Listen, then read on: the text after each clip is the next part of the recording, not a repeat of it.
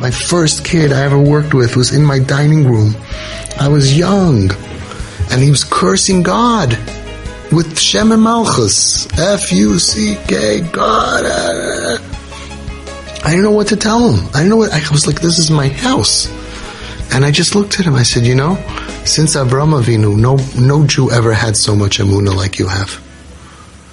So he looks at me and goes, what? I said, yeah, you really believe in God.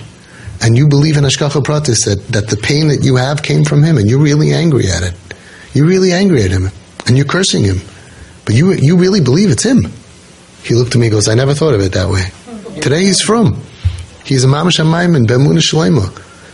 So when they're cursing God, it's very hard for us. It's very easy to go to somebody else who's in a lot of pain and say, you can't talk like that. You know what I would tell that guy? Okay, I'll make you a deal. You take my pain. And then let's see you not talk like that. And the truth is, it's a Gemara. You know the story? Shimon Somebody was cursing God. And Shimon told him, can't talk like that. I don't have the Gemara in front of me. You know the, you're shaking your head. So you know the Gemara? Help me out here. Okay, so he was walking with him, and and and, and the guy the guy cursed him. He said, "You're upset at the way I'm the way I'm dealing with this. You should have my pain." And Bar said, "He's right. He's right. That's not the way to deal with somebody. If somebody can't express themselves to you, you didn't you didn't help them. You didn't heal them. It's just communism." You have to be able to realize that Nebuch, this person, is so far away that they think things that are beautiful are horrible. And if they can't express themselves to you freely, then you're just, you, you didn't, you're not healing them. You're just like constricting them. You're putting, you're putting a band, you're putting something on their mouth so they can't throw up in your dining room. They're still sick. They want to throw up. The, people have to be so able to be so comfortable around you that they don't have to hide even dysfunction. And believe me, all these guys who are frum today, they know what they told me and, and, and what they went through and all of that. And they feel bad about it. They say, Oh, I'm so sorry. I cursed at your Shabbos table and I, I said disgusting things and I called all from people rabbi. I'm like, no, you were in a lot of pain and you needed to work stuff out. And I think back to that first kid I didn't know what I was looking at.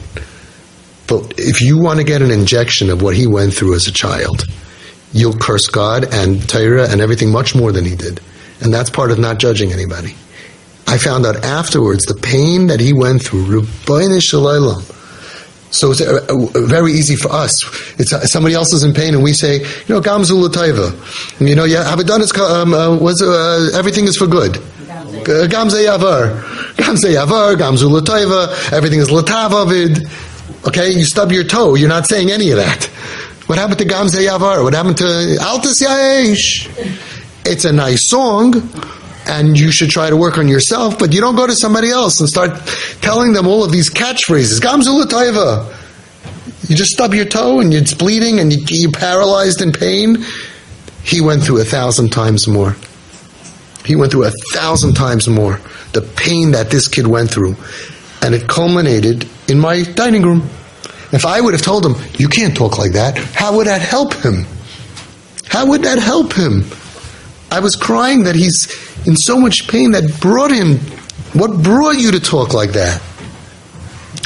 Going back to what the theme of tonight is making people feel comfortable being dysfunctional without having to defend themselves or explain themselves, without having to, I have to come up with a lie so that way you shouldn't ask me again. I was like, oh, I'm, I'm calling you for an appointment or whatever. None of that. Real. You could be real with me because like what you, your message to him, I believe in you. You need to heal now. I believe in you. You're in a lot of pain. I believe in you.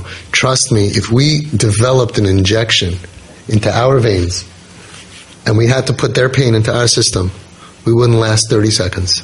We would sound just like them. They're in a lot of pain.